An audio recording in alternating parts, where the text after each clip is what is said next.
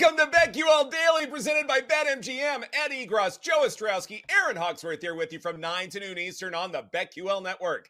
Listen to the show on the Audacy app. Watch the show on twitch.tv slash BetQL and YouTube. And follow us on X at BetQL Daily. Joining us on the program today, Mike Rutherford, host of the Mike Rutherford Show, will join us to talk college hoops with a couple of marquee matchups on the card. And Brad Powers will join us to talk college football bets and if Bama really is making a legitimate playoff push, that will happen in the 11 o'clock Eastern hour. But first, let us react to Monday Night Football. And Joe, that game was stupid. Broncos pull off the upset in Buffalo 24 to 22. Broncos 3 to 1 on the money line. Uh, this game goes under the 47 and a half. So, what stupidity do you want to talk about first, Joe? Is it the Bills turning the ball over four times, including on the first play from scrimmage? Is it the Taron Johnson pass interference call on the game winning drive? Is it the 12 men on the field for that 41 yard attempt by the Broncos? What should we start with here? Yeah, any one thing is probably oversimplifying the entire situation with the Buffalo Bills. Like it's just swooping in and saying, okay, this is the problem. Fix it, Josh Allen. Stop throwing interceptions. Josh Allen not throwing interceptions is not going to fix all the problems over there. Like there are a lot of issues. Um, we talked in the offseason about, like, hey, what if things go bad for the Bills? There is a path to that. Maybe McDermott should be fired. Maybe first coach fired 100 to 1. I don't think that's going to happen. Um, he obviously wasn't the first coach. I'm talking about the next coach. But, like, was that not clear last night with all of these issues? How many of them point back to McDermott? Bills fans were laughed at in the offseason because they wanted Ken Dorsey the hell out of town. Well, he might get fired today. And maybe he should get fired today. But the problem is for them, it's now a short week since he just had Monday Night Football. There's a lot going on. 12 men on the field, that's coaching. How, how, yep. how does that happen? The amount of mistakes we've seen across the league with stupid stuff like this out of timeouts has blown my mind. Absolutely insane. James Cook, dude, your offense is broken. You can't move the ball with an all world quarterback through the air. The only way you're moving the ball is on the ground with James Cook, and you're going to sit him for that long because of the fumble. Like, okay, all right. He's running the defense. We're going to go cover zero blitz, back to back plays. It worked. You got him out of field goal range, and you're going to do it again when Russell Wilson was kind of doing a throwback last night as a bit of a magician again and again. And, and then what happens? He just throws it up there, and your guy didn't make it clear that he was turning turning back early enough. You made it too easy for the referees. I mean, all the talking heads are going to talk about the Josh Allen interceptions. It's deeper than that. There are a lot of problems with Buffalo and Erin. When you look at it, this might be a 10 loss team this year. Mm, I agree. Just pulled up the Bills schedule. Wins from here to the end of the regular season, guys, are going to be very hard to come by. Uh, okay, so I was on James Cook over 55 and a half. I had it. I went 5 and 0 for the first time all season, but I have to point out I was so angry that over the fumble and the decision to sit James Cook, I ended up watching yeah. NBA. I was so mad that I turned on NBA wow. only to watch Julius Randle miss out on a double double by one rebound. He decided to let Jayson Tatum shoot at will, and so then I went back to NFL. It was oh, it was man. a rough night, but in the end, it uh, it was good the one thing since you guys mentioned all the bill stuff that you know i agree with uh, maybe i'll look at the other side and i woke up this morning thinking like maybe it was just going to take some time with the broncos. Like maybe it's just that simple that sean payton finally got his guys to buy in. They're using russ more. He's using his legs more. Maybe that's you know how he should be as a quarterback at this point not throwing 40 times 40 attempts per game but it seems like things are slowly coming together for them, doesn't it? I mean, a little bit. I, I still wouldn't consider them. I mean, it's funny that like yesterday I mentioned that the Raiders are 500 and we're still saying they stink. The Broncos have a worse record, and I don't think they have played as well. They still I, they stink. I, they stink too. Both of them. Both of them. They you all stink. It. Everybody. They stinks. do. Four point two yards per play. I. You no, know. I. I'm not defending the Broncos. I no no Yeah. no. That's that is not one I'm gonna you know put my uh, hand on the table for. No no no. The the Broncos do stink. That's fine. Uh, but here's the thing though. When we talk about the deeper problem, first off, by the way, Erin, uh, in terms of you switching games, your profanity on the group text nearly melted my face off when Cook uh, got benched there. So uh, thankfully, I'm able I to put so it back mad. together. So I Oh, needed one prop to go five and zero, and that happened. I was like, I'm done with this Right. whole game right from the beginning. like So- you're so- angry. or- When's Josh Allen going to get benched for his turnovers? That's what I'm wondering. Oh, you can bench James Cook. makes no let's, sense. let's start benching Josh Can Allen. Can we then. bench McDermott? How about we do Yeah. That? Yeah, A lot of drops. A lot of The, the- drops. the backup He's- Allen. They have more than one Allen. It's fine. It's fine there. Uh, okay, Joe, you're mentioning the the deeper, more intrinsic problems for the Bills. That you are absolutely right about.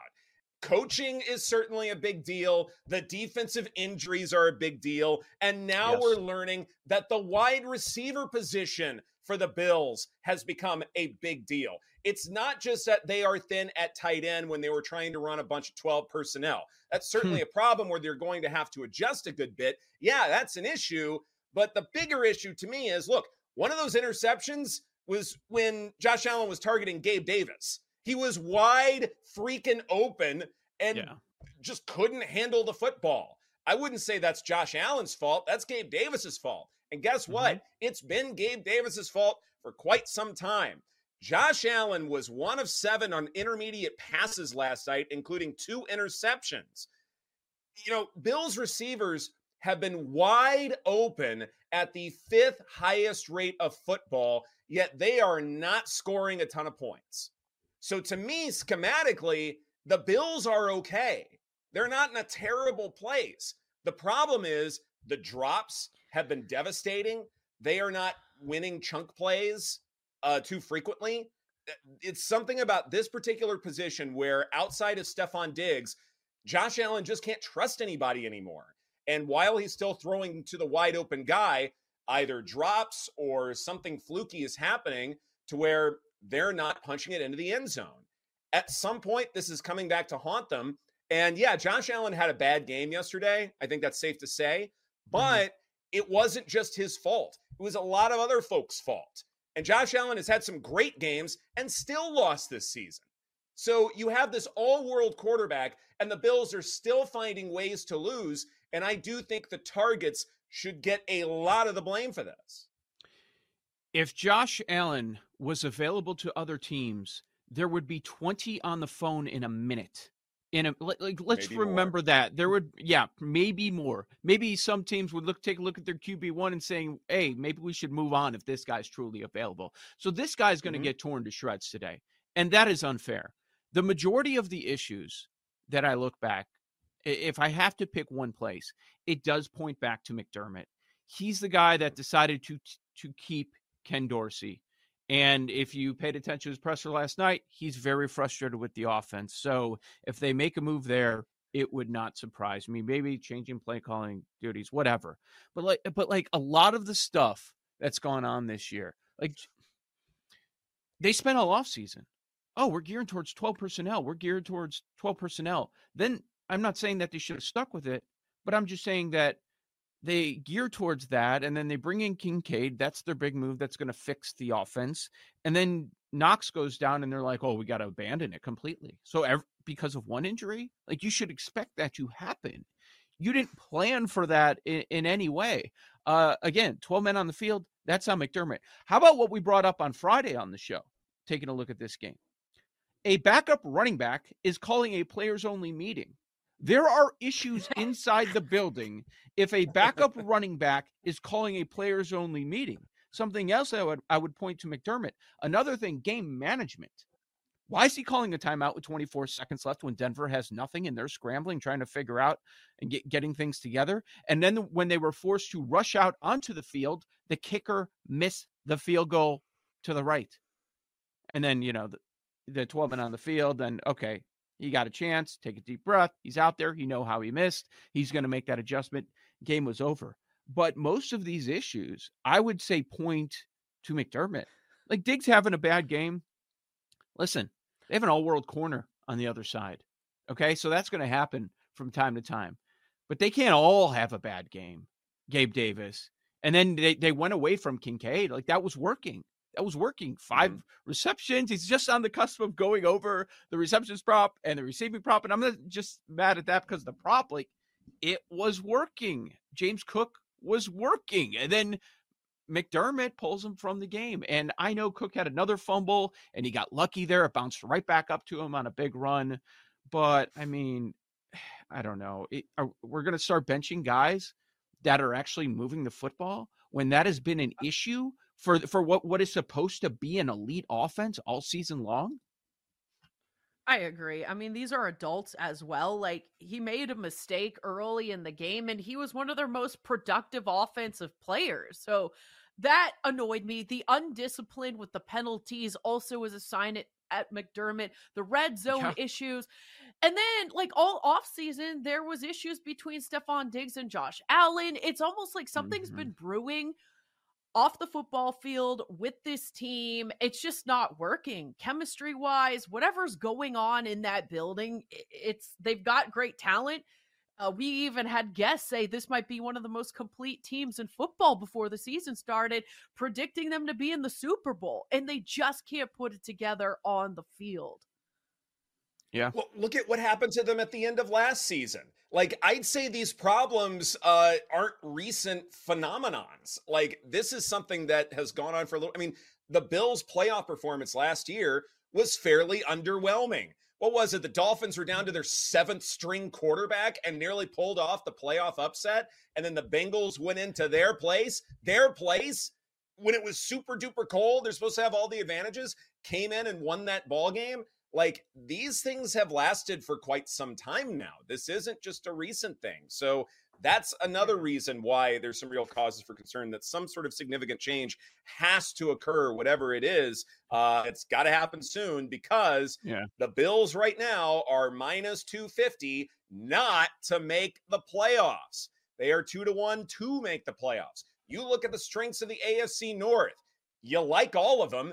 Some are certainly better than others. Uh, we talked about the Texans before, and we will certainly talk about this uh, later in the program when we're discussing team futures. But there are too many other AFC teams that you can make better arguments for that they are going to make the playoffs. Meanwhile, the Bills mm-hmm. have the Eagles, the Chiefs, the Cowboys in three of their next four contests. Where is the optimism is supposed to come from for the Bills? So if the offense isn't working, here come the Jets. Who's to say they're going to win that game? Like everything's on the table now. Last night you lost to Denver, and I, as you could tell, my points on the game. I think all this entire story of last night is about is about Buffalo. It's not about mm-hmm. Denver. It is more about the Bills' issues. They've lost to Denver. They've lost to New England, and they got a pass in that Jets game when Aaron Rodgers goes down. That they also lost. I know it was kind of fluky the way it ended on special teams, all that stuff, but the facts are they're five and five and you just listed off what's next, and they could lose any game. It could easily be a 10 loss team. And, you know, people just crushed Stefon Diggs. Stefon Diggs was had, had issues with the direction of the team. Stefon Diggs is being proven correct. That's the whole thing with Diggs. Like, oh, he's a problem and all this stuff. Diva receiver. No, no, no, no, no. He had issues with the direction of the team and he was dead on. And, uh, you know, a lot of people, including me. I thought, oh, come on, it's being overblown. We have an elite quarterback. We have all this talent. They've won in the past. Another spin of the wheel. They're going to break through. The, the injury started happening. It's been a downward spiral. Downward spiral. We try not to overreact to any one event, one of 17, but last night was everything to me. If they can just escape with that win, we're looking positive. I think it's all negative. I don't know what we're going to see the rest of the way. This is BetQL Daily presented by BetMGM. Coming up next, we take a look at the updated NFL team futures markets. That's right here on the BetQL Network. Welcome back to BetQL Daily presented by BetMGM. Ed Egros, Joe Ostrowski, and Erin Hawksworth here with you. And it's time to talk NFL team futures. And we will begin with who will win the NFC South. Currently on BetMGM, the Saints are favored at minus 110. Followed by the Falcons at plus 220 and the Buccaneers at 3 to 1 if you want to get a little cray cray, Joe. No. Don't. I got what what is this? Okay, power rank the, the coaches and the quarterbacks. Like it's all trash. How do how do we do this? Does anybody want to spend a dollar backing Arthur Smith? How about Dennis Allen? Anybody uh, Todd Bowles? They win a game. Now everybody's all in against a rookie quarter. Like, I don't I don't know. Uh, does anybody have an angle here? Uh, I really have no Buccaneers interest, argument to be made. Okay, I mean, go there's ahead. a Buccaneers argument to be made. Yeah, I no. In all seriousness, like Bucks are just half a game back. Falcons are, are Mhm. really a full game back in terms of division standing. Saints still have two games left against Atlanta, one against the Bucks. The Saints have lost to Tampa Bay already, and so if Tampa Bay wins that second contest, then they do have the tiebreaker. Uh, Saints are a borderline top 10 against outside zone runs. I think they have the advantage against the Falcons. So I would probably throw Atlanta out of this uh, at plus 220. I think there's still Fair. remnants of priors that we need to throw away there. So the Mhm. Falcons, no way, no how. I don't know if Arthur Smith, you know, is going to be the coach next year, uh, given the way they're playing and all the weird things that are going on there. But in terms of the Buccaneers, when it comes to Baker Mayfield, no, he's not a great quarterback or even a good quarterback, but there are things there that make me think that he and Derek Carr could vie for positioning when it comes to being the best quarterback in the division. And I know that's not saying a whole lot, but what have we said about Tampa Bay all season long? They're top heavy. If they are healthy, they still have a, a decent amount of talent. And that's kind of what we're seeing right now. They are within striking distance to win this division. And at three to one, I think there's value. Okay. Yeah, like th- that process I can't argue with because Mhm. if we were to say, you know, if you were to break down percentages or say it's fairly close for all three teams and then there's 3 to 1 on one of them, I understand that. And my guess is the reason that the value is on the Bucks at the moment is because San Francisco's sitting there coming up Mm. this weekend. So if you Mhm. think they're live to take down San Francisco, then you would make that bet right now. But if, as expected, they go out there and they lose, that number is going to be even better. And a lot of the strength of schedule stuff that is out there New Orleans with the easiest, Atlanta with the second easiest future schedule, according to DVOA. Well, Tampa Bay is going to be there because outside of San Francisco, Indy, Carolina, Atlanta, Green Bay, Jacksonville, New Orleans, Carolina. That's the Tampa schedule. So then I'm sure that they're going to be near the top as far as easiest schedules. Tampa Bay would be on. so what's what do you get more value on? Waiting for a San Francisco loss this weekend or striking now while people don't realize that their schedule is probably just as easy as the other teams.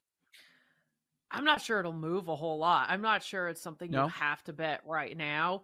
But yeah, I would wait. I, I maybe it won't move a ton. I don't know if you'll get a lot more value once the Niners Mhm. destroy them on Sunday. It, it- Which it is fairly anticipated. Yeah. yeah. It, it- it's So fairly anticipated. Yeah, Joe. So what's the, what's the concern with Tampa Bay? The concern is their passing defense. We know they're stout against the run. So if we look at the quarterbacks they're going to face, of course, you know it's never easy going against Shanahan's offense in general. You know your your Brock Purdy opinion aside, uh, but you look at it, which quarterbacks scare you for Tampa Bay moving forward? I, I just rattled off the teams that they're going to be facing, and maybe Jacksonville's the toughest. Okay, Trevor Lawrence didn't have a good weekend. We're talking about Love, uh, Mm-mm. Carr if he's healthy, Bryce Young twice, uh, Heinicke slash Ridder, Minshew. I think it's a good angle. You know, Mhm. at, at first I was thinking doesn't make yeah like okay yeah whatever I don't know it's hard to come up with an opinion, uh but that's an interesting angle. They, their passing defense will not be exposed. They, they shouldn't be. Right, right. When it comes to the Buccaneers, though, I think the other thing that we should probably bring up is this idea of the NFC wildcard picture. Let's start with a basic premise and make sure we're all on the same page here. After the division winners with three wildcard spots, one will go to either Seattle or San Francisco. Another will go to either the Cowboys or the Eagles. And then there's that last spot that seems a good bit more wide open. Is that the basic premise we can all agree upon? And if that's the case, then what do we do with that seventh spot? Hmm. Is it gonna is it gonna change? Like how locked is it's a question of how much do you believe in Minnesota, right? Kind of looking at Mhm. it that the next few games very winnable. They have a tough stretch in the final month of the season. How long does this winning streak go? It's now at 5 games. Is there going to be some other sort of a change? So, okay, yeah, your South winner, that could change. Tampa out for the moment. They could be in. But you, you look at everybody else that's in this race, they all have six losses. Washington, Atlanta, Green Bay, LA Rams. Which one do you trust? Is is is there a quarterback that you trust more than the others? Not really. Not really.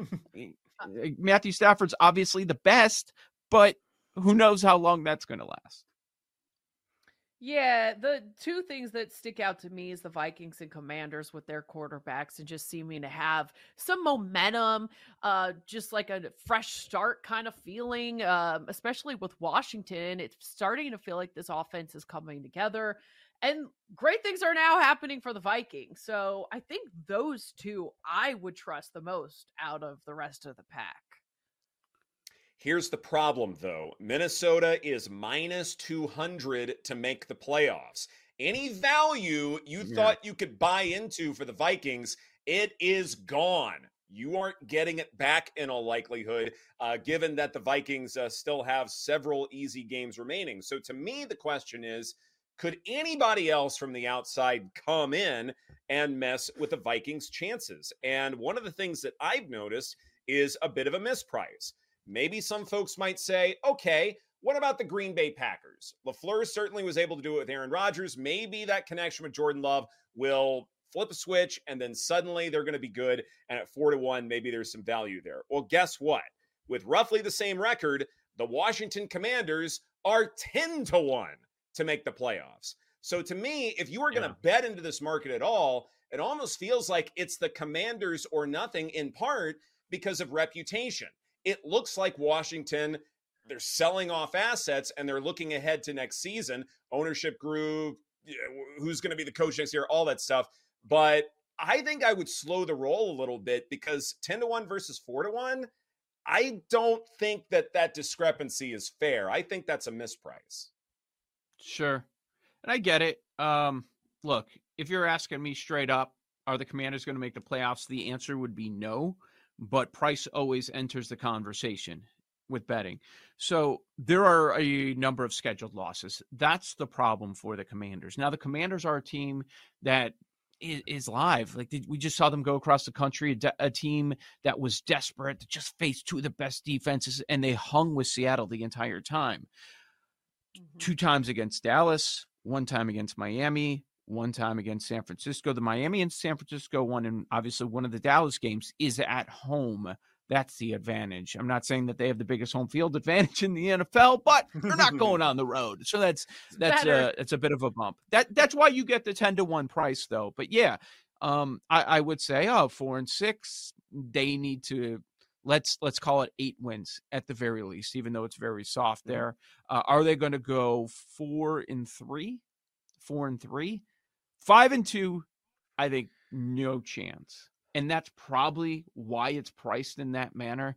That you, the thinking is you need to get to that nine and eight marker. Eight and 9 is mm-hmm. possible in sneaking into the NFC playoffs. So because the price is 10 to 1, I totally get it. Yeah.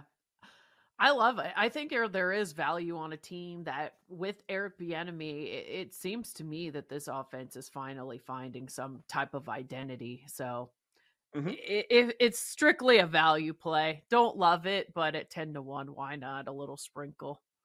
Sure. Howell's not taking the sacks he used to. That's the biggest thing to me. If He's able to sustain drives, you know, right. just even throw the ball away a little bit more so he's not losing valuable lar- yards. All of a sudden, this commander's offense isn't terrible anymore. And it's not taking a whole lot to be in contention in the NFC if say Sam Howell is serviceable enough. So Yeah. lowering the sack rate, I think that matters a great deal here in terms of this conversation. And the Commanders are a better team now than what we've evaluated so far. So that's another reason why I think 10 to 1 offers some value here. Let's talk about the Yeah. number one seed and who will capture that in the NFC. Is it fair to say that it's down to just three teams the Eagles, the 49ers, and the Lions? And it's really nobody else after that. Yeah, I think so. I think so. Which one could enter the conversation and then jump all of these teams? Can Seattle can Seattle or Dallas do it? I mean, that's what you're asking. Um, Mhm. so if we're, we're going to entertain these three lost teams, we're talking about them running the table and then three losses for the Eagles. I don't see it. I don't see it. Do, do you, either of you guys? No. I'm just looking at that Vikings number. Like, what is going on with that? For Uh, which which, Are people just thing? for number one seed in the NFC?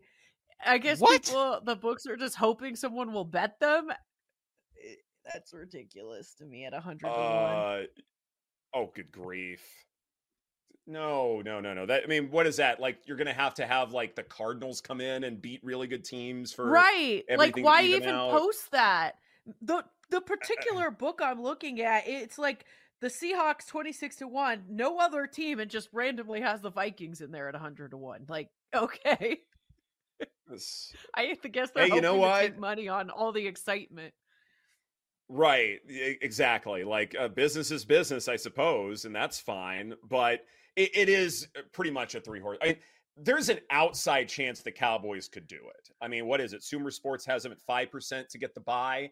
Like, if you can Mhm. get a good number on them, then maybe that's that's worth uh, a bet there. But it really is a three team race. And when you look at the schedules, that's also a big deal. I mean, keep in mind, the 49ers and Eagles still have to play each other. The Eagles get the Cowboys again. They are dogs against the Chiefs for Monday night. 49ers and Lions, they're still in this. Those two teams, I think, are offering a little bit more value. And the Lions have it way easier than the other two, but they're also not Mhm. favorites on all of the look aheads like the Saints on the road. So to me, this is a fairly even race. I, I don't know if any one team is standing out, except perhaps the Eagles, just because they have a better record. But there are arguments to be made that, that they could have a couple of stumbles going forward. Okay, so I, I'm holding a Lions ticket from when when we were looking at this early in the season, and we saw the upcoming schedule and how soft it was for them. Uh, ten to one, plus three sixty. Isn't is there value on the Lions of plus three sixty? I I would boy. argue that uh, there. I think There so. is. there is. Yeah. Yeah, this is a three sided coin to me almost. Yeah, Almost. agree. Fairly close Uh, to it. If we're going to talk about the three lost teams, just the price gap that we see out there, I find it really interesting. I know the eye test tells us that Seattle should not be part of that. But if we're looking at those three lost teams, you've got San Francisco, best number I see is five to one, Dallas, 11 to one, Seattle, 50 to one. Ooh. That is The- tempting, even though I know they're not going to be the one seed. They have a negative point differential. I know. Do. I know. Like, I mean, like we don't look at them the same year. way as we do the Cowboys, much less anybody else. we shouldn't. And we shouldn't. Uh, Right. Right. And we shouldn't. Yeah, exactly. Like it's it's fun to point out, but yeah, seriously, like that matters a great deal. How about Yeah. we move on to the AFC North? What are we supposed to do with this division? Yeah, the Ravens lost to the Browns, but I think it's safe to say we all believe that they're still the best team in the division. But is there value elsewhere? This matters a great deal because the Ravens and the Bengals play each other on Thursday night. And like I mentioned before yesterday, if the Bengals lose that game, they are finished for winning the division, and they could be in big Mhm. trouble as far as even making the playoffs. There's a lot here. All right. The long shot is Pittsburgh. Should Pittsburgh be the long shot? I know they've been outgained in every game. It's the horseshoe. We we we got it. But it's been the horseshoe for a long time. They're the only team that's 2 and 0 in the division. So, early on, they do have a number of tiebreakers. They are 6 to 1, 6 and 3 record. So, same number of losses as Baltimore how this is boy the the there's more on this that we need to get to, but Mhm. how the conversation flipped in one loss with the Bengals, how everything seemed to change because it was arrow way up, value, value, value, and then and then Sunday happened, and that really changed everything. And the Certainly Steelers' did. odds got much shorter from we talk about this every week. There was way more Mhm. value on them a while ago. We will definitely continue this conversation in the next hour. In the meantime, this is BetQL Daily presented by BetMGM. Coming up next, we go off the board. Actually, it's just the Jake Hasan segment. Who am I kidding? That's right here on the BetQL Network.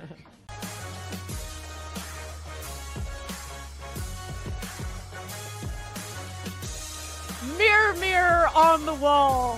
Who is the sharpest baseball better of them all? Ah, it is Jake Hasan. Look at that. Welcome back to BetQL Daily, presented by BetMGM, Joe Ostrowski, Ed Egros, Erin Hawksworth with you.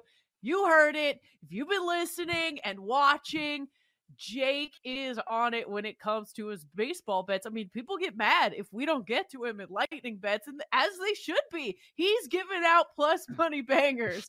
Congratulations, Jake. Come on. We need you to do your victory lap here.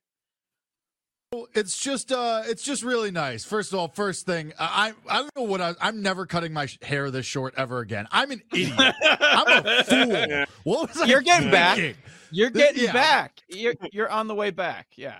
We're yeah, we're on the mend. It's fine. But no, feels great. Happy to be here. You know, I do it for the people, and it's gonna be really nice for 24 hours until everyone's in my replies with Blake Snell gifts. Can't wait. Really gonna be fun. Yes. Good call, man. Is honestly though, is I know as one of your boys, you're a fan of Henderson. Is there a lesson to be learned? Is this an awards market when you see large numbers with a short field of guys in contention that that we sh- it gets ignored. It does compared to MVP and Cy Young, the Rookie of the Year stuff. Um, maybe it's because it's a little more challenging. You've got to look up, okay, wh- which guys are qualifying this year and all that stuff. Um, but it feels like it's not bet on even close to as much as some of the other MLB stuff. I think it just leans more towards like this market can just get really weird. Like, look at the flip side in the NL. Corbin Carroll was the wire to wire winner. He opened like plus Yeah. 175 to start the season. He just ran away with it. He just won. And on the flip side in the AL, Gunnar Henderson was the favorite. He was priced similarly to Corbin Carroll. Didn't start well. Masataka Yoshida got out to a huge lead and was vulnerable all year because he just wasn't accumulating WAR. This is a WAR based stat. If you lead your league in WAR, you're gonna win the award. And that's what Henderson did. He was the favorite. He fell off. He started playing a lot better. And in that clip, uh, also, I talk about Josh Jung in that clip too. He was 20 to 1 at the time after he had been on tear and then he fell off a little bit. It's just if you pay attention and in rookie of the year, AL or NL, you can find opportunities like this because it's just if you're paying attention to the WAR and you're paying attention to how guys are accumulating WAR, then you can find a way to make a position there. And that's what I did with Henderson. It was awesome. Like you said, I was a fan of him before. I was big on the Orioles mm-hmm. coming into the season already, so I was paying attention probably more than other people. But Henderson, what the talent was always there. He was always lined like a guy for the favorite for the first month. And then he wasn't, and it was just something to watch because the talent was always there. And he had played the previous season too, and it lit it up. So the precedent was there for him to play well. It was just a matter of when, not if. Paying attention is the key there. And I know it sounds dumb, but paying attention. So in this case, you're suggesting that the initial price mattered. He was priced in that Mhm. manner for a reason. And then also paying attention when we talk about rookie of the year, I think back to 2019. It's just something I j- just stuck here for like maybe I should say pay more attention to this award. Yordan Alvarez was not listed. And then he was listed a week into the season at 200 to 1. Like paying attention if you're paying attention, you know Yordan Alvarez and that price get, kept getting shorter and shorter throughout the year. Sometimes it's, it's a guy out of nowhere and sometimes it's the original favorite and just knowing when to swoop in and grab that price like you did. Good job.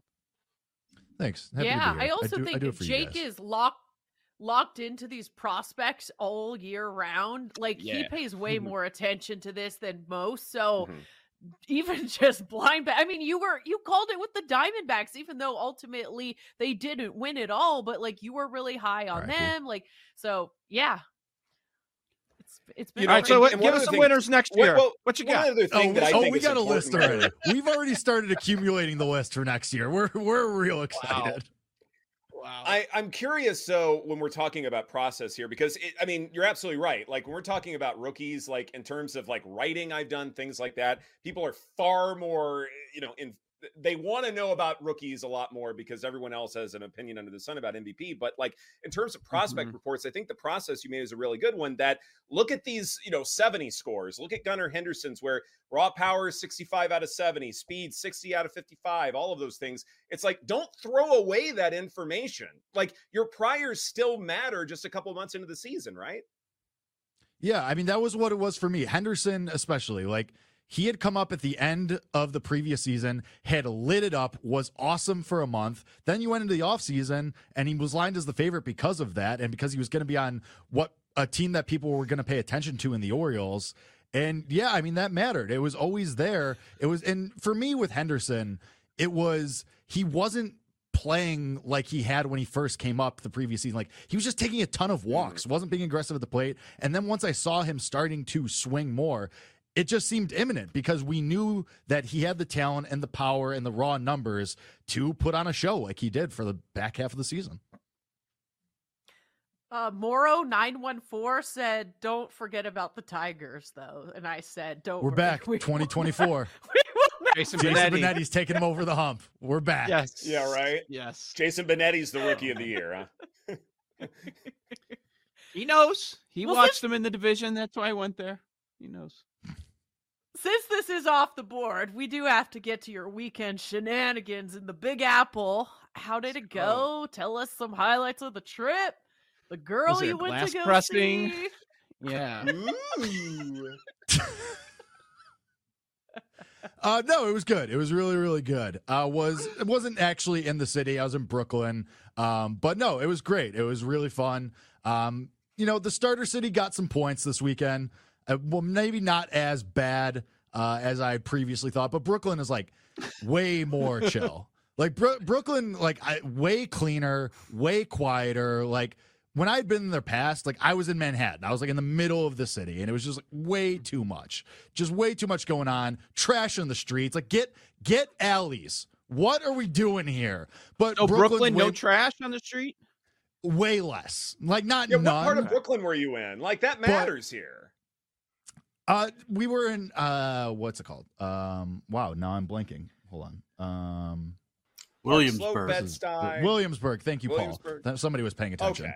How does he know? Um, Yeah. because I put. It I on know my New Instagram York, story. East Coast. Is he in?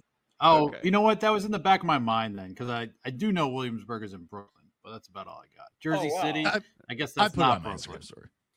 But uh no, it, not not none, but way less, and just like way as opposed to like in Manhattan, like in the middle of everything, way cleaner, way more like tolerable. Um, so yeah, it was cool. It was really good. Very happy I went, and re- a lot of fun. It was great. Oh. Okay, very happy you went. I'm gonna need you to uh, elaborate on that one. No, it was good. Uh, the girl I visited is going to be visiting me in a couple of weeks now, and uh, we'll see. Already happens. planned. Yeah. When was that? Was that planned over the weekend? Or Uh, She it getting was flowed like- out. It was. It's a home and home Uh, series. I, I work in radio, Erin. I'm not flying anybody out. I can barely fly myself there. Um, but no, it was uh, it was talked about. It was discussed. It, it was it was pre-planned, but like was put in stone over the weekend for the most part. oh yeah, I'm sure it was put in stone. Uh, will you be taking the Monday off? What? Well, I will be taking the Monday of December 5th off when she flies in because I'm coming back from a, a another trip and I get in at like 1 a.m. Mm, So unrelated. Okay, the Liquid sure. Swords wants to know how you met a chick in Brooklyn if you live in Chicago. They missed this part. Really? Yeah, we could do this Swords? for we could do this. You're for a second. literally on Twitch. Like, Yeah. Uh no, like six, seven years ago, there was a group of people that like we all became friends through Twitter. Uh then like when COVID happened, you had nowhere to go. Like you could only talk to people through the internet. So a bunch of us got like decently close. Uh I met this girl through that group. Um uh Nice. ironically, the What? ex before the ex that you Let's guys go. all like to talk about. Uh, this is the girl that she was Who's worried that? about when we were What's her name dating, again? And uh, two years Oh, later, here we are. wow. She So, was, uh, She was right. women's instincts. Oh my gosh. Yeah. Listen, So when I first listen, started the show, was you had like a girlfriend, so years it was her. Yeah, I remember you had a girlfriend when I first started the show. Okay, got it. Yeah. I, I It, like to uh, think I right. waited a respectful You- amount of time. Like the statute of limitations. Oh, so it was always in like percolating, like this is the plan at some point. Like you felt like you had to wait, or We're gonna just move in no, on no, no, this. no, no. I mean, like Okay. m- the girl I visited idea. this weekend. the girl I visited this weekend. We've been friends for a really long time, and we've been friends for years. And even we were friends before even I was dating that girl. But then, how the girl that I went to see this weekend, she used to live in Chicago. When she was oh. here, she was dating somebody, and then I was dating somebody.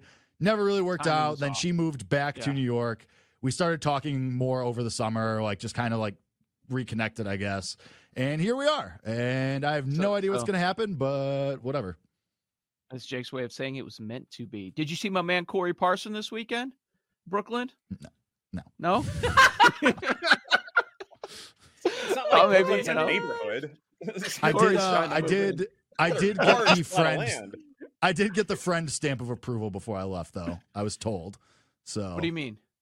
Oh, before you I met. came A, back I, home. I met. Okay. I met a couple of her friends, and one of her friends texted her the next day. Oh, Jake's really nice. Friend approved. Blah blah blah. So that, that was a good feeling. I love it. Very nice. We're all so excited for you that we ripped. Nope.